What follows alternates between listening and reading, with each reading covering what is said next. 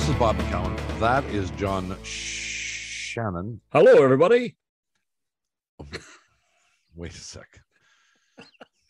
Maybe we should do take two on that. Was that deliberate or accidental? You have Uh, what do you mean, Bob? Did, did gas come into play there at all?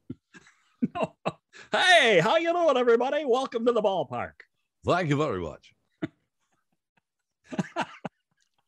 um, Uh, some days you just have to laugh, Bob. Oh, some days you laugh. Not no, no, uh, not at, but with. Well, some days it's at. Oh yeah, okay. Um, Kevin Weekes is going to join us. Former Target, um, now broadcaster, Big star, big star. big star. and uh, we're going to address the early part of the season in the National Hockey League. And and given that he was a target, um, we may talk about some goaltending. Yeah. Uh, Kevin Weekes, when we commence after these messages. McCown and Shannon back with you. Our friend uh, Kevin Weekes joins us once again. Of on the program. ESPN now. You have to say ES. Kevin Weekes of ESPN. Oh man. I'm- Are we contractually obligated to say that? Well, I you think people know, know, don't they? you know, no, not well, not in Canada. They don't see him in Canada at ESPN. Uh, Well, then what's the point of promoting ESPN if they We're can't just see him being, in we're Canada? being nice to our buddy. We're being nice. Well, we love him, but but you're making a big uh, deal out of nothing. I think. No, I'm just trying to bug his ass. Is what I'm trying to do. Well, he doesn't care. Well, Weekes, yeah. do, you, do you give a flying fadoo whether we mention ESPN or not? I mean, you'd love how like you- us I to, love- but I love how you worked in Fadu. I love that. I see what you did there. oh, well, that's where it started. Well played. You know, yeah, exactly. Exactly. Yeah, well, waiting for Sonic the Hedgehog to tap his foot too. yeah, that'll be coming in a minute if Shannon doesn't shut up. Um, you look beautiful. Oh, Everything is okay. Thank you. Yeah, morning guys. Yeah, everything is great. No complaints. Uh, had a lot of fun out there in Vegas and back home in Jersey. Back on the NHL Network tonight, 6 p.m. Eastern, and then tomorrow, 4 p.m. Eastern as well. Uh, buy some How many time the plugs? next time you How want. many plugs do you need? But listen, when I ha- when I when I when I'm on with two seasoned veterans that have a combined 385 watch years it, watch yourself. of Easy. That's they're the experience part. That's the experience, not the age. That's the Easy. experience part. So hey, listen, Slow I, I pay attention. I pay attention. I listen to the cues. I learn from from the greats. That's how I do it. Slow down.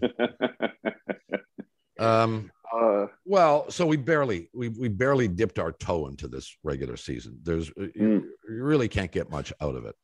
Mm. But we did see a couple of really interesting things. Um, you were you were in Vegas, so you saw the Golden Knights take a three nothing lead and then get caught by the Kraken, and um, have to score one more in order to eke out a victory. And we um, we also saw the two time defending Stanley Cup champions play the wounded Pittsburgh Penguins, missing their top two guys. And I mean, it wasn't a blowout. I mean, 6 2 looks like a blowout. They scored a bunch of empty net goals. three. But yeah, three. yeah, but Yeah. still, whatever. Um, which of those two was more surprising to you, or does it not even matter because it's the, just the first game of the year? fair question. I'd say what was more surprising is the the Pittsburgh win at Tampa. Hmm. And you just kind of teased it and saying the wounded Pittsburgh Penguins. They're kind of waddling a little bit just based on missing two of the best player, one of the best players in history for sure, and a top 100 in, in Crosby and a top 100 player for me was on my ballot. And uh, Evgeny Malkin, two future Oh, yeah. Hall of Famers. I mean, that's Agreed. crazy, right? But that's you go on the road to Amalie Arena, and you're going into the teeth of it, and you're thinking, okay, Tampa, defending Stanley Cup champs, they're on home ice. The building's packed. It's down there in Florida. The atmosphere is great, and everybody forgot to give the Pittsburgh Penguins that memo. And I got to credit Mike Sullivan and Todd Reirden, their assistant coach, and the rest of the staff. They had them dialed in. They had them on the we against the world, us against the world mentality. Everybody in the world's watching this. It's a season opener. The NHL's back on ESPN. Tampa's in their barn. Everybody's here. Celebrities in the building, and they're raising the banner to the rafters. And the Pittsburgh Penguins were so well prepared for that game. Reason being, they didn't chase it. They weren't loose. They weren't sloppy.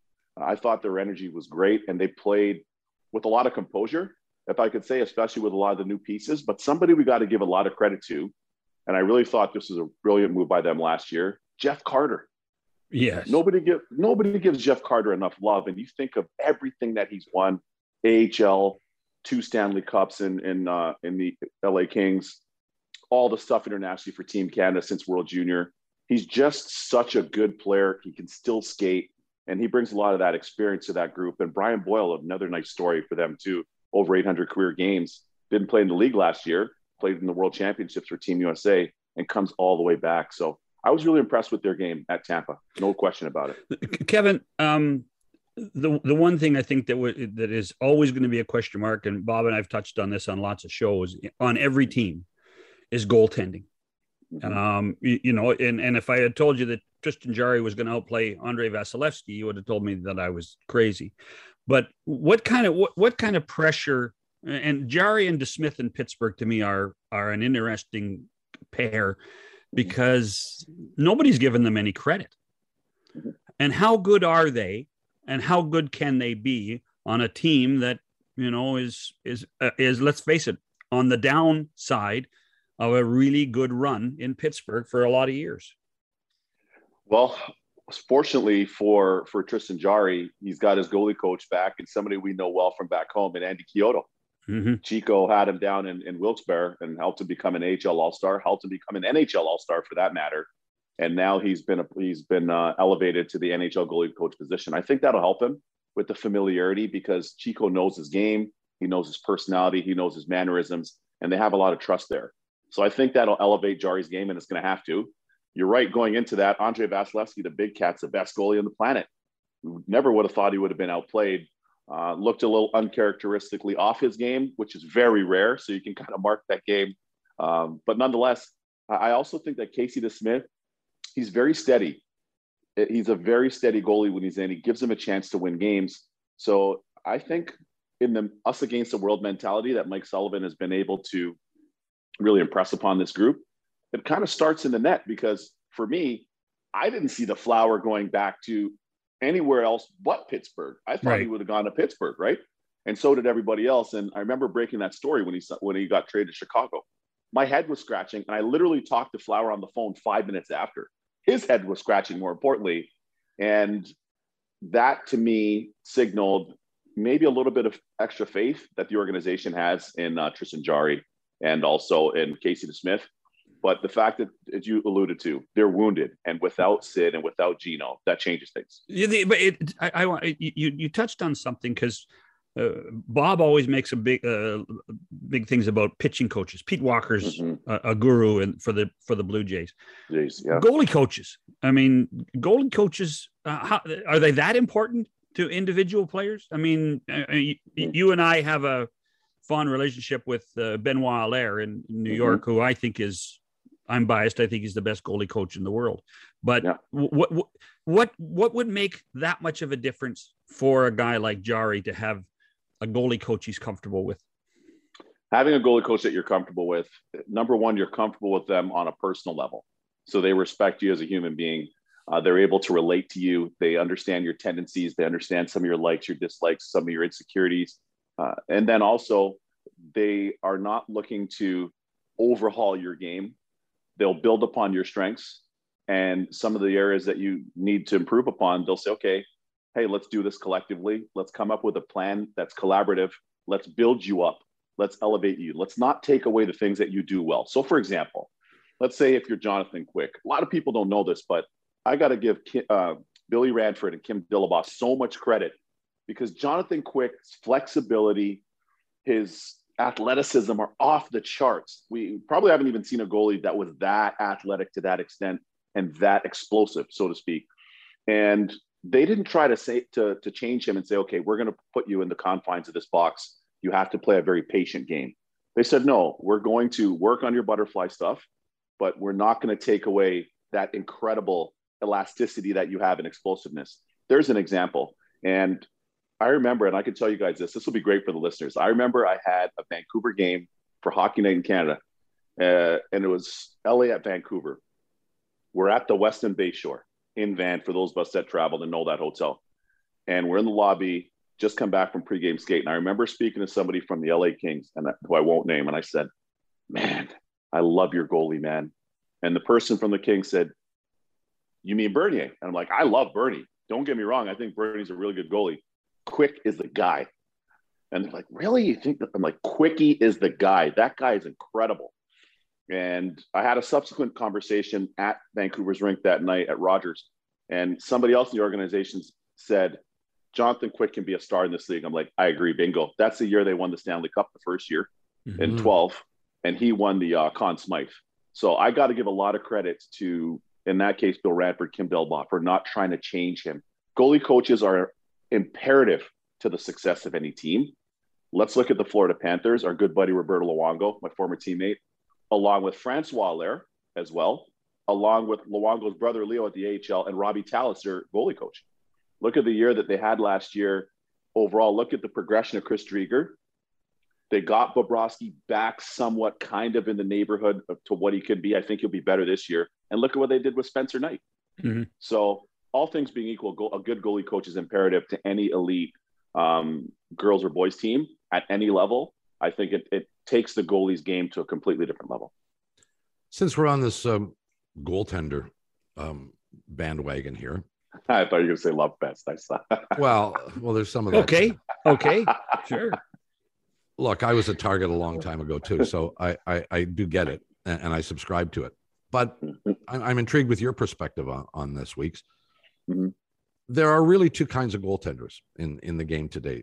There's the guy who just is physically gifted and athletic, and allows himself to be that way, and that is his strength. And then there's the guy who's had all the coaching, who knows all the angles, who is generally a big body, who is blocking shots more than reacting to shots and is technically sound. Which is better? If you were, and, and I know mm-hmm. it's a, it's a dumb question, really, because no, no, um, because I don't think you could take a technical goaltender and make him more athletic, and you should never take an athletic goaltender and try and make him, you know, turn him into a technical goaltender. It's the combo guys that are it's the combo, combo, guys that are best, but you know, yeah, the guys combo. that yeah, you know. Yeah, well, You're spot on there. Mm-hmm. Okay, so so talk to me about that. Yeah, no, I'm with the Godfather on that. I, I, I like the combo guys because when you have the consistency of being technically sound, you know, there's repeated save selections, meaning there's a consistency to how you're processing the game and the save selections that you go to. Um, when you're technically sound, you don't necessarily need to chase it. You you have the value of being positionally, pardon me, consistent and aware in your positioning, and you understand the relativity between the puck, the shooter, and your positioning and the appropriate save that's called for for that shot. What I like about the athletic element is then the way these players snap the puck around. Are you kidding me?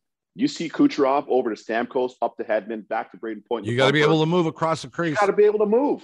You got to be able to move. And it wasn't that long ago. I remember, you know, early to mid 90s. And then when our generation was coming in, then some people are like, oh, you guys are too dynamic. Because everybody used to look at, say, Kirk McLean, who was so good and so smooth and so technical.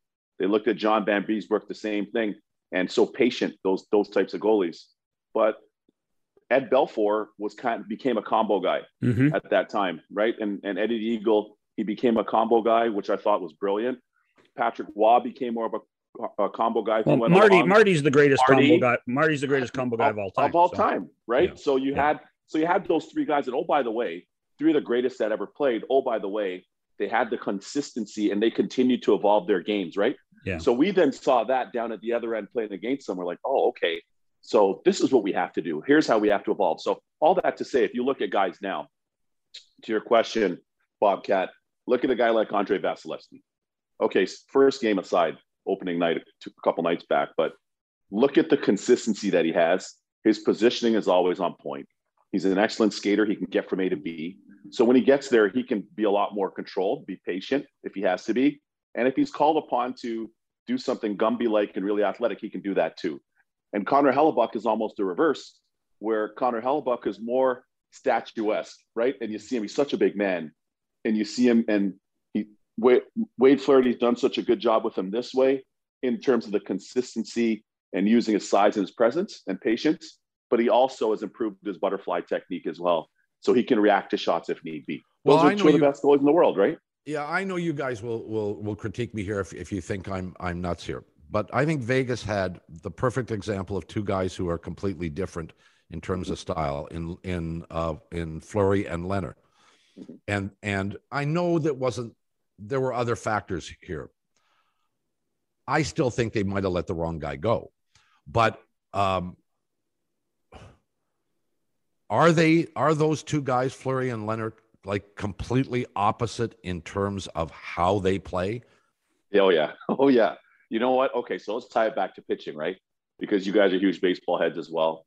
Um, I've grown up loving baseball too, and ironically, the NHL networks at MLB Network here in Jersey. Here's the thing. So if you look at the Dodgers as an example, right? A lot of people don't know this. The Dodgers have a great not only promotion night, cross promotion with the Kings, but there are a lot of shared resources, especially when Ned Colletti was with the Dodgers, Right. uh, and and when Dean Lombardi was with the Kings. They shared a lot of scouting, a lot of best practices, a lot of development, and quite frankly, Bill Ranford and Kim Dillabaugh spent a lot of time with the pitching and vice versa of the Dodgers. So here's the point. So if you're looking now at the Dodgers, you throw Clayton Kershaw out there on the bump, he looks very different to say a Max Scherzer who's new there, who looks very different to say a David Price who's there. Every one of them has a very different presence on the mound, different command, different tempo in which they pitch with, uh, different release points in their arms. And if you compare that to a goalie, goalies, you're spot on when you asked about Vegas for that.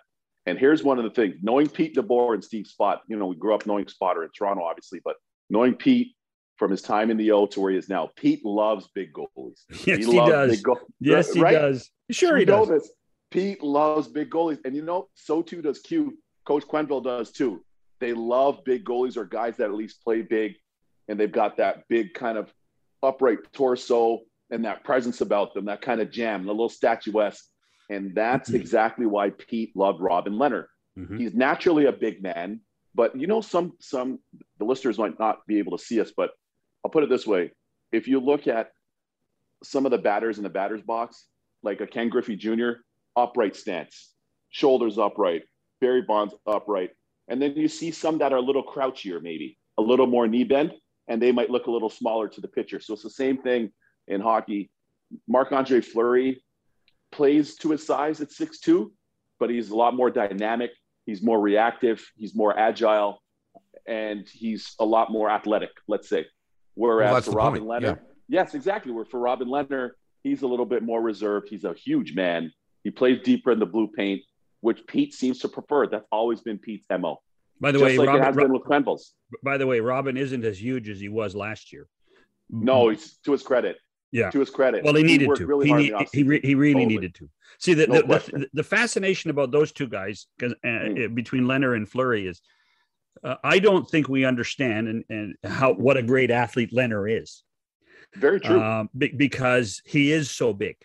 Mhm. You know, I remember him in Sault Ste. Marie, Same. Yeah. uh, and he was a tall, lanky kid. Yeah.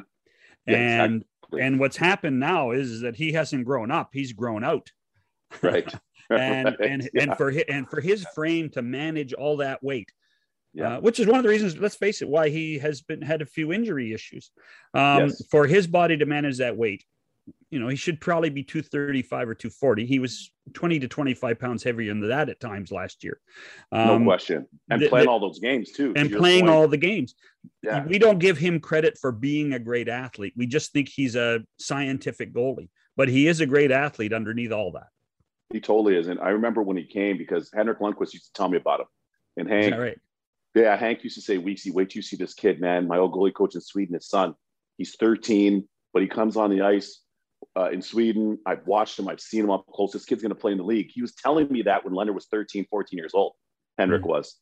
So Lehner's dad, pardon me, is like a top level martial artist, like guru. And he used to train Henrik Lundqvist on and off as a kid in Sweden. So I Hmm. was looking for Lehner to come down the pipeline. I kept looking for him. And then, you know, I have an affinity for Ottawa, being the fact that I played junior there my last year at the 67s. I was kind of keep my eye there. I've got buddies that still live there and stuff. And in watching Lehner when he came in, he was the fittest guy in Senator's camp as like an 18 year old.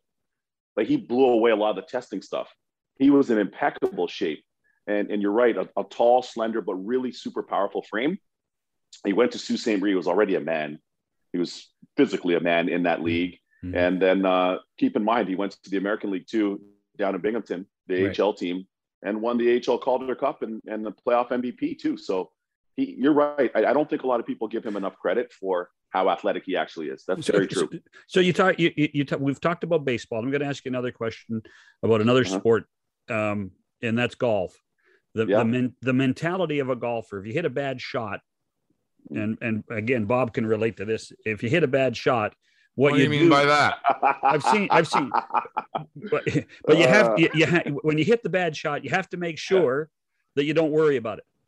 Yes. That you don't worry about it, that you clear, they clear it. Um, mm-hmm. How important is it for a goalie uh, to learn not to worry about the one that just went by and and clear the, uh, clear that mechanism to get ready for the rest of the game? Everything. And and who and everything. who does it better? Who does it better in the league? Any does anybody do it as well as anybody else in the league right now? I would say Vasilevskiy for sure. Vasilevskiy is exceptional with that because he's. What's crazy is you have the dichotomy between the fact that he's almost perfect and he doesn't let in bad goals very often, and then the odd time, pardon me, that he'll let in a, a, a stinker by any standard, but of course by his standard, he's able to just kind of reset that and and bounce on to the next shot. And that is such a good point you make. And the reason being, for a lot of the listeners that are out there, young girls and boys that play the position, or parents or coaches who are listening, it's always stop the next one. It's always stop the next one. And even the stinky one on the scoreboard, for morale, it might count a little bit more. But the stinky one that gets by, it only it only counts as one. Yeah. Right. It does, it only counts as one. And I got to tell you, Marty, when I play with Marty, Marty was great that way. Roder, as in he was great that way. Big. Okay. Yeah. All right. It's okay, boys. That's on me. It's okay, boys. And that's so disarming. And it's dis it's disarming to your teammates externally, but it's also disarming to yourself because you're not allowing yourself to stew in it in the moment. Mm-hmm. Because as soon as a goal goes in, and I've seen this literally playing like minor hockey back home as a kid, especially if you let in a stinker, your own teammates are chirping about you on the bench. Sure, they They're are. chirping. Their eyes are rolling. Your coach's eyes are rolling. Your teammates' parents in Chestwood Arena or at St. Mike's Arena, their eyes are rolling. And then the opposing teams are licking their fingers. They're like, all right, you know what? We got to them there. We got them. Okay, no problem. Let's come down and shoot the next one right away. And you even see it in practice. I'm glad you asked this question because in practice, you let in a stinker. I'm telling you, even at the NHL level, the guys in the corner in the shooting drill, they're mocking you. Ta ta. You need your glasses. You need your reading glasses. Like put the contacts in. We see like whatever, like contact lenses, and even they get fired up for it because they oh, sense yeah. that you're vulnerable at that point. So if you have the ability to slough this off, and I remember the great Billy Smith was my goalie coach coming up in Florida Panthers, and he would always tell me, "Don't give them anything. Don't give them nothing. Don't give them anything. F them. Don't give them anything. Don't show them anything. F them." And he was telling me this that once they drafted me at 18, and that really stuck with me. So that's a great question, and it's so critical for any uh, well, any goal at any level. And and listen, you know this. Did you ever see Billy play? He he, he, he, he was the exact opposite. If he let a bad goal exactly. in, he let the world know that he had let a bad goal totally in. Did. And and don't yeah. get close to me. exactly, exactly. That was Yardy. Man, he was so funny, but at the same time, really instrumental in my development at that point because it's there's some of the things that he did in his game, as you were saying, which were completely opposite. Yeah. But he knew the way the world had, had grown, which both of you were such a big part of, with coverage, with cameras, with mics, which all this other stuff. It certainly was very different based on you know that time mid to early 90s as it progressed than it would have been in his time. Uh, you just I, I I'm I'm going to go off on a tangent here. One go one quick yeah. Billy Smith Let's story. Go. One quick Billy Smith story. So, so one year in the four-year swoon that I, am producing Hockey Night, and the Islanders win the cups. and, yeah. And John Ziegler's the president of the league, and he presents Billy uh-huh. Smith with the Conn Smythe Trophy. Mm-hmm. And he says, "Congratulations, Billy, on winning the Conn Smythe Trophy in 1983." And he says, "Well, thank you, Mr. President. I should have won it last year." So that's him. That, that is him. That's Billy. That, as soon as you said Billy Smith, that's the first thing I thought of let, let me tag this. Let me tag that story, which was amazing, by the way, because that totally encapsulates his, his mentality. So, Bobcat, check this out. We're up in Owen Sound. Okay, this is my second year because I get drafted my rookie year. So my second year uh, in in junior, my sophomore year, if you want to call it that. So it's Jamie Storr and I. You've become American honest. You've gone. You've become no, American honest. Sophomore year. I'm Give me a break. I'm a hybrid. Give you me a this. break. Give me a break. so, so well, Bobcat's done the reverse, right? yeah. Reverse. I still, I know exactly what you're talking about. I do. I use that that all the time, and um, right. and Canadians sometimes they go what? Yeah. so, so at this point, at this point, it's Storzy and I we are there's you know some really good goalies across the country in, in CHL Major Junior, but it's kind of a unique thing. You have this Japanese slash Hungarian goalie who's a high pick. You have this Caribbean, Barbadian, Canadian goalie as well who's a high pick, and we're playing together. So we had this internal competition. We were great friends. We're great friends to this day. But he was drafted the year after me in '94. So this was the season after I was drafted in '93 because he's a late birthday. All this to say, so Billy Smith would come to Owen Sound so he would work with us, plus Storzy's dad, rest his soul, was our kind of associate goalie coach. Billy, so Storzy's dad, Mr. Storr, would have his goal, his puck machine. You remember these, Godfather, the, the old school Bony, the puck machines, right? Sure, sure. So he'd have that. We'd have shooters in the morning, be it Wayne Primeau, be it whoever. And then we'd have uh, Billy Smith in and around the net in an Owen Sound tracksuit. So here's the crazy thing. So we'd be there. It's early in the morning before school. I'm gung ho. Storzy's kind of not really gung ho, but we're out there. It's like 7:30 in the morning, right? Shots are coming in, puck machines coming in, shooters are shooting. So the odd one we drop. Billy Smith, Billy Smith's like, "Give me your effing gloves." I'm like, what do you mean, Smitty? He's got a Florida Panther baseball hat cocked off to the side. He's like, "Give me your effing gloves." You guys are dropping pucks like they're hot potatoes. Give me your effing gloves. Swear to God, he goes in the net. No pads, Storr, just gloves. No pads, no gear. to Godfather just gloves. This is 7:30 in the morning. Just uh, gloves and a freaking stick. So Mr. Storr turns down the freaking puck machine speed, right? Turns on the speed and the velocity. And Smitty's like, come on, come on. So the shooters are shooting. They're like, oh my God, this is Billy Smith. Like, we can't waste a high one that's going to catch him in the nose or whatever. He's like, come on, you guys are soft. And he's like egging them on. So they're now Mr. Storr cranks up the, the puck machine. These are coming and he's catching these pucks, by the way. The shooters are taking the slappers. He's using his blocker, directing the corner. He's like, if I could do that as an old man, you guys are supposed to be top prospects. Let's go get your asses in gear. So that that really that really stuck to us. But that shows how crazy he was oh, and yeah. how fearless he was. Billy, he was, was awesome, a, though. Fascinating guy. He's awesome. Well, yeah, fearless, totally, fearless totally. is a nice way to put it. Crazy is a more accurate way yeah. to put it. Yeah. um, we got to take a break. Um, Kevin right. Weekes is with us. We'll uh, come back after these messages. It's McCown, it's Shannon, and it's uh, Kevin Weekes from ESPN uh, and the NHL Network, and mm-hmm. and uh, and, and the, let's get the whole resume. And, and Spumoni's restaurant in Hoboken on Tuesdays. you know, I mean, God, what, I mean, another credit. You know, ah. just another credit. You know, so hey, uh, you, you know, you were you were talking. Um, you were talking before the break about being a Barbadian Canadian, and you had a Hungarian mm-hmm. Italian and Jamie Storr, who was a really good goalie, by the way. Yeah, um, uh, and one of the reasons we wanted to have you have you back on was uh, mm-hmm. was to talk about diversity in our game, uh, and maybe mm-hmm. diversity in sports. Uh, Scotiabank, our friends at Scotiabank, that you're well aware, have mm-hmm. launched a new program.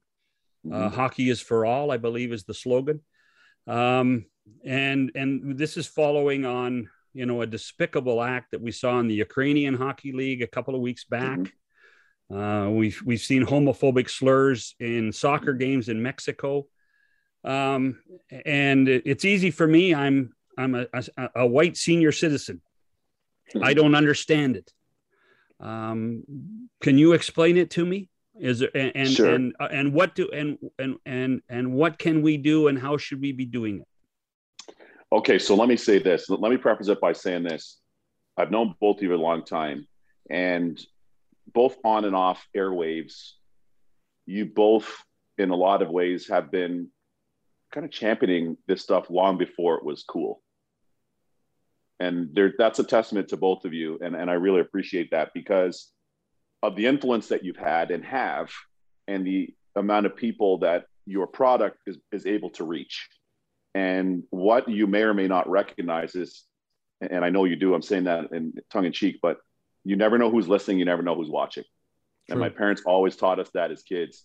And at any time, either one of you and both of you really, and, and whatever you were doing, you were cognizant of that because you knew that, let's say, Bobcat, in your case, you're doing your thing on the fan 590. I can't tell you how many people, how many times as a kid growing up, my dad's listening to the fan, we're listening to the fan, my uncle's listening to the fan, my cousin listening to the fan. Well, Bob McCown said, and I was listening to Bob McCown and Bob McCown. Any, like you talk about it, any Caribbean, any Italian, any Greek, any Portuguese, any Irish, any Russian. Like you're reaching so many people. And the same thing with you, Godfather on Hockey Night in Canada. Like that, that's a ritual. And yeah, but, that's but, to, but, you understand what I mean? Yeah, but this so, isn't about this isn't about us. This this is no, about no, here, this is here, about here where, where, there. where are here we? where I'm going. But here where I'm going to that point. The sport and sports in general are collective tissue. So you don't know who's on the other end of watching it. It's a Punjabi family. Like I said, it's an Irish family. You don't know who's watching and listening. And the impact that that, that has on them slash us makes us feel included in that experience. Yeah. And we feel like we're a part of that experience and it becomes a part of the fabric, right? So whether my dad's playing cricket back in Barbados, but he's now watching Hockey Night in Canada long before I'm on it, or he's listening to the fan, that's a shared experience. It's a shared life experience. So now point being, from that point up until now, that hasn't changed. But what has changed is there's more people that are asking the questions that you just asked. And there's more people that are at least open minded to listening and trying to learn exactly the way you were. And that goes a long way. And I feel this here's why it's so important. Think about any, any, think about the Jays winning in 92, 93. Okay. Look at the roster, different players, different backgrounds, different languages, see mm-hmm. those in the dugout, and you think about what that meant to how many Canadians. I'm getting goosebumps talking about it. I'll freaking tell you what it meant. It meant us leaving Owen Sound and borrowing Andrew Burnett's Chevy Chevette to drive back down Highway 10, to drive straight into Toronto, to drive to Yonge Street to break curfew for me and Luigi Kelchi and Storzy to walk up and down Yonge Street when the Jays won. Do you understand what I mean? Like that's how profound that stuff is. Look at the Raptor parade. I'm sorry, with all due respect, there's not another parade that had had as many people, as many different backgrounds, as many different color wheels, gender, you name it, sexual orientation, religion, that were there at the Raptors parade. Two million people. If you've been to Caribana, you know Caribana parade is jammed, north of 1 million people. That was double for the Raptors. And so many people across the country, more importantly, across the world, were able to see that. And it meant so much to so many. So sports is connective tissue, I really believe. And it's transcendent. It's one of the things that's transcendent. Music is transcendent. It can be transcendent. Art, food, culture, sports is in one of those unique things. And it's so important to recognize that that any girl, boy, person should have the opportunity to go to a ball diamond, to go to a gym, to go to an arena, feel good about themselves, their parents being Scottish and having an accent, their parents being from Newfoundland, Russian, Jewish, whatever the case may be, and feel like them whole their whole selves and feel safe in there. That's as a fan, as a player, as a family member, as a personnel member, whatever the case may be. That's imperative. And I'm going to take it back to you, Godfather, and I always tell this story. I remember being at the GM meetings in Boca Raton early in my TV career. And I remember you saying this, Weeksy, I think you're better off being in the States to help grow the game. Yeah. It's important for our game. Hockey needs you there. I think there's a great opportunity for the sport. And that was one thing that resonated with me. And as hard as that was to hear, as somebody who was raised in Canada and have my parents and enjoy my family there, it was exactly what I needed to hear. And I couldn't be any more appreciative of the fact that you saw that and you felt that way and you were spot on then. That's why I'm telling you, you you both were well, way ahead of this curve before it became topical. And it's really important because for our sport to go to the next level, as you talked about, and uh, and Bobcat, same for you, for the sport to continue going to the next level, it has to continue to mean this much or more to more people. That's imperative. Very kind words, and I I thank you for them. But but the truth of the matter is, Kevin, that that we're a couple of beyond middle aged white yeah. guys who, um, you know, mm-hmm. we recognize the problems in um, not just racism, but all forms mm-hmm. of um, homophobia. Yeah. Homophobia. Yeah, yeah, of course. All yeah. forms of discrimination. Yeah. yeah. And uh, are abhorred by it. Um, and mm-hmm. and speak to it when we have the opportunity. Mm-hmm. But for us to look at where we are today and analyze the gains that may have been mm-hmm. made is it's sort of absurd because we're on the outside looking in. We can't really assess that, or we mm-hmm. cannot assess that in the way that someone like yourself can. So, as we sit here right now in October of 2021, how much different is life for you as a black athlete yeah. than it was yeah. 10 years ago, let's say? No, fair question. I, I would say the fact that it's at least being discussed puts it at least 20% different because before it was so taboo to where you couldn't even mention it. And anytime you mentioned it, and if you didn't mention it to open minded people, it, it, was just like snuffed out. Like the fire brigade would come and just turn the, just extinguish the flame, so to speak. So you didn't even have really very much space for the conversation, let alone acknowledging that transgression, right? In addition to that, now the fact that you have a platform to discuss it and more people are open to discussing it, you can then add that maybe another 10, 15% bump. But where the challenge lies is you have a lot of people still that are of the mindset that that's just a card somebody's playing, or that's just somebody mm-hmm. being quote unquote sensitive, or whatever the case may be. And think of it this way this is the easiest way that I like to equate this for those of you that have children or have siblings, um, you know, grandkids, whatever the case may be, think of his or her their experience going to school. So you're going to kindergarten, or you're going to Monarch Park back home, or my old high school, Bethune, or wherever you're going. You're so emotionally invested in that young girl, boy, person, and you want them to be protected. You want them to feel safe. You don't want them to be bullied, not teased the odd time and joked around because kids are kids, but you don't you don't want them to come home in tears ever of course doesn't matter who they are so when you look at it from that standpoint why is that any different for a 17 year old playing junior why is it any different for a 22 year old playing soccer in europe why is it any different for a 24 year old playing in the national hockey league and playing in calgary as an example it shouldn't be it's the exact same thing because everybody's somebody's daughter, son, mm-hmm. um, child, nephew, niece, or whatever. And you always want to make sure that they feel good and they feel safe. And the same thing I mentioned, that's from the kid standpoint. But it's the same thing for a parent and or a grandparent or family member. And when they're, I can tell you guys, there were times my parents are going up and down, not as much playing minor hockey back home, but there's times when I, once I got to the O where ironically, my parents are in Kitchener and or Windsor, ironically, just across from Detroit.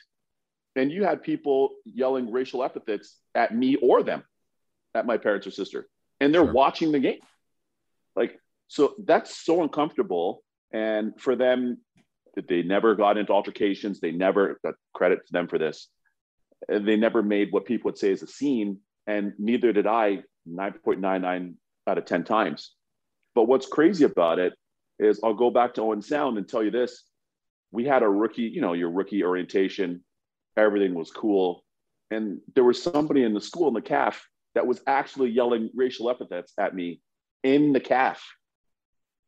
I'm 17 years old in high school. Hmm. And the person was brazen enough to do it not once, not twice, but like three, four, five, six times. And that's the kind of stuff where nobody should feel uh, subject, subjected to that ever in any sporting venue, really in anywhere in the world, but certainly in, in any sporting venue since we're sport focused, right? Should never happen. How, how, how, how, much, you know, you bring up an interesting thing because I, uh, how much of what we're dealing with now is Mhm. and, and I, am I'm trying to put this in a positive because I don't want anybody to Sure. think that I'm being negative. How much No, of no, this now is the fact that your parents, Mhm. uh, in the generations that they have lived in, were more tolerant of it than you are, or or your peers are, because you there were. I'm sure there were times in your love your your young life that your parents would say, "Don't say a thing, just Totally. ignore them, it'll go Oh, yeah. away." Well, that And was what was time. expected too. Well, Oh, yeah, well, that no, was- we was- now yeah. have a new generation. no, no, of- no. My point is both that right. was that, that was though. that, Yeah. that was what it, I I can't I don't know what was expected, but Yeah, I yeah. know my my parents would have done the same thing for me. Yeah. But your pa- and now the fact is that that you know, God bless you, guys like you and Anson and PK and all mm-hmm. all of the all the, the you know the stars of our game are are do have the ability to stand up and push back. Pushing mm-hmm. back is important. pushing back is so important.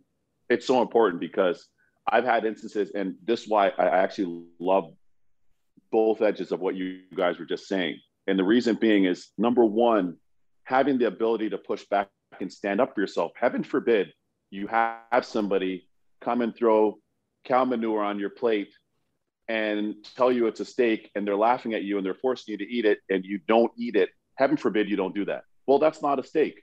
You know what I mean? It's cow manure. And the, the hard part is if you were to say that, then you're doing the unexpected, quote unquote, because now you're saying, well, what, I, this is not a ribeye. It's not a sirloin. What are we doing? You got this from the pasture. This is stupid. What happened here?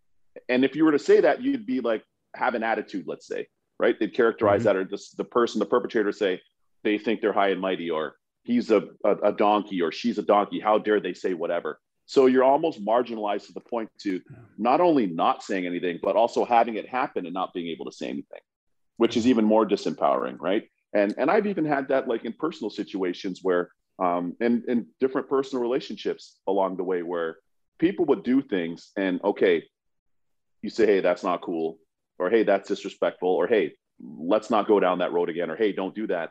And finally, after how many times of you saying this, they keep needling and keep trying that. And finally, you're like, hey, listen, stop the F, like this isn't happening anymore.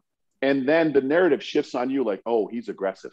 Oh, he's angry. Oh, they're whatever. So that's kind of that slippery slope Right. that's concerned. Right. And, and it sucks. It really sucks because you're so disempowered in having to take it, but then not say anything about it. The point now where we are today and where I feel it's changed is at least you can acknowledge that and and knowing that you're the one that's subjected to that, at least you can acknowledge that and say something about it and say something about it in different ways. And I think that's really important. That's really important. It's, it's like the game. Think about the game. This is what people don't understand. You're I'm going into the corner, right? You know how they have the stop signs on the jerseys and stuff for the kids back home, Yeah. youth hockey. When you see mm-hmm. the stop sign, let up, ease up, maybe guide them in the boards, don't jam them. in- So my back's to the play. I'm trying to, I'm in behind her net fishing this puck out to get it to my D man in the corner. All of a sudden, the opposing player comes and cross checks me face first in the back. That's egregious by any measure. You know what I mean? And, and that's a punishable offense, if at the very least a penalty. So why is this any different? Like if you're in the lunchroom or if you're on the bench or if you're playing or if you're in an office or a restaurant, whatever environment you're in, that should never be able to happen. And I also think too, something that would make it something that would serve as a real good deterrent is strong punishable behavior. And that's why I always say if this happens and that kind of stuff happens at, at any level, but especially once we're talking junior, pro, Mhm. college, international soccer, top level, NHL, whatever it is, whoever that perpetrator is, because they know what they're doing, it's a stiff, harsh penalty. And that's if it's somebody with something to do with the game, player, coach, whatever. If it's a fan and fan misconduct, you're banned for life. We don't need you here. You know. Hey, by the way, Somebody just, else will come into that seat. so so uh, you have a high pro, you have a higher profile now than you did as a player um Mhm, no by question. far do you still get it Mhm. You still get some some racial epithets Yeah, the odd Sure. time somebody feels a little bit sweet. Somebody has um, a little bit too many too many drinks. They feel a little bit sweet. they're outside. Where if our sets outside at Stanley Cup or um, Winter Classic, All Star, any one of those things, any of the events, so to speak, you'll find the odd person that feels a little bit sweet and and that tries to say something that's that's idiotic. And depending on if we're live or not, you know, if we're in commercial break stuff, you guys would know. I'd look around at security and I'd be like, "Yo, man, he or she or they they got to go. Like they got to go. Can't happen. Like just can't be happening."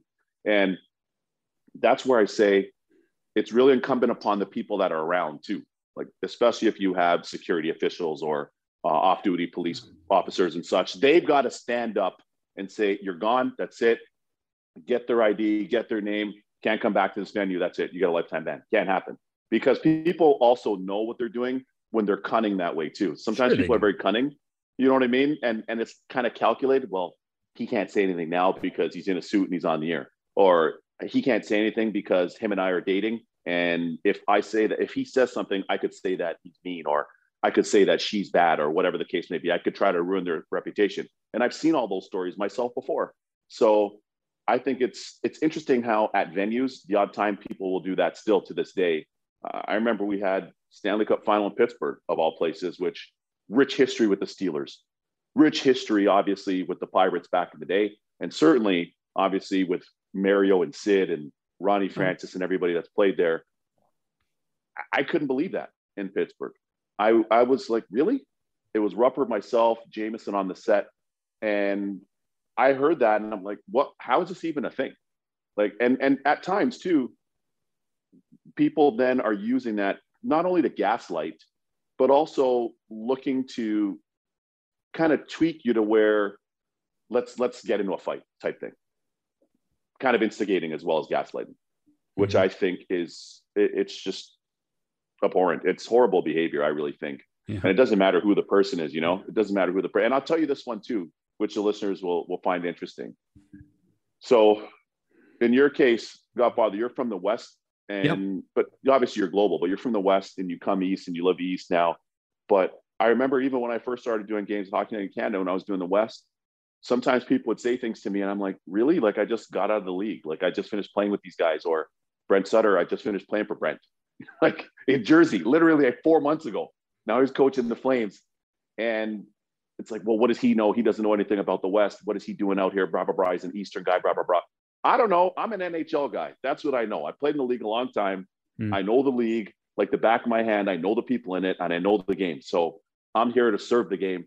And I'll tell you what's interesting though, is all of a sudden, um, my now fiance and I, we get together She's from Calgary slash Whitehorse. All of a sudden, by the way, Whitehorse is not a Whitehorse is not a suburb of Calgary. By the way, just no, no exactly. No, no, no, no not exactly. a suburb of anything. yeah, I don't know. So here's what's crazy. Her mom's born in Indiana, ironically, oh, Fort man. Wayne specifically. I played in Fort Wayne, oh. so this is crazy, right? But as it as it stands, her, her mom's side of the family moved from Indiana up to uh, up to Whitehorse, up, up to Alaska, excuse me, then BC, then Whitehorse. So a lot of families there, and a lot of them are in and around oh, Alberta. Cool. So all of it, exactly. So all of a sudden now, her and I start dating, and things get more serious and whatever. So anytime I'm out west, I walk on water now because I've got my unofficial Western passport. so it's awesome. Well, it's, just, it's, but but it's funny. It's funny just to see how people can kind of change, right? Sure, and, and that's sure. that's what's so encouraging about that too is we've seen so many people change that way and people are changing, uh-huh. which I think is amazing. That's really we needed powerful. we needed to we, change quicker. That's all. We just needed to change quicker. That's I hate to do question. this, but we we got to get out of here. Where time is our enemy here. Um, Where are you guys going? You're done already? Yeah, we well because the show's on Sirius XM now. We have a time restriction. We're a, we're a big radio network. We're a big radio network it's show. About baby. time. Congrats, you know? boys. Yeah, no, congrats. Congrats. Shannon's lying, and congratulations are are either unnecessary or premature at the very least. Uh, but Weekes, we love you, Chicky baby, you and too, uh, stay good, stay healthy, and uh, yes, uh, we'll let's, we'll bug you down the road. Okay. No bug. I, you guys know anytime. Let's let's do part three, four, five to ten. I'm here. Thanks, Kevin. Appreciate you uh, guys, man. Thank you, Kevin Weekes. We'll come back to wrap it after these messages. So our thanks to Kevin Weekes for joining us on the program. Always, um, always interesting, always fun. Yeah, Yeah, and and You'd be more convincing than that, than I. Well, yeah. No, I, the, the thing is, is that you know, as much as we have fun and laugh and tell stories with Kevin, there's, you know, uh, what goes on in our sport, uh, in hockey. I, I, say our sport, but in hockey, Your when sport. it come and and when it when it comes to public um, displays of discrimination and racism, um, I, I I'm I'm I Bob I I just don't understand it. I don't well, none of us, none of us no, do. no, that's I- not I true. mean, that's not true. Lots of people do understand it. well, but they're they're racist pigs, and Yeah. and the unfortunate part about all of this, and and I've I've tried to take this position for a long period of time, is that it's it is nearly impossible to change people's minds on things as fundamental as racism. Racism is not a casual thing; it is a fundamental thing, Hmm. and and and what we have to do is we have to be cognizant of the generations to come, and racism can be overcome over an awful long period of time by teaching our kids to be inclusive and not racist. But your success rate with people who have that inherently in them is going to be minimal. And as long as you understand that, you know, we just Yeah. continue to progress, we hope. Yeah, I mean, I, I, it's funny. I, I think the gen, uh, my my son and daughter's generations. I think they're much better at it than we are. Well, that's my point, John. Yeah, I think they are. Uh, I hope they are. I Teach pray your they are. kids. Teach Yeah. your kids. Yeah, I mean, and and make and and we now have a society where where where people are surrounded by um kids of uh, of other races uh and it becomes natural to yeah. them you know, Ke- I, I, I'm going to say go. this: Kevin Weekes is just a man. He's not a black man. He's just a man, and I think that we got to get to that point well because I don't describe you as a white man. slowly but surely i think I we're know. getting there we got to get out of here we're over time uh we thank you for watching or listening we'll see you uh next week bye everybody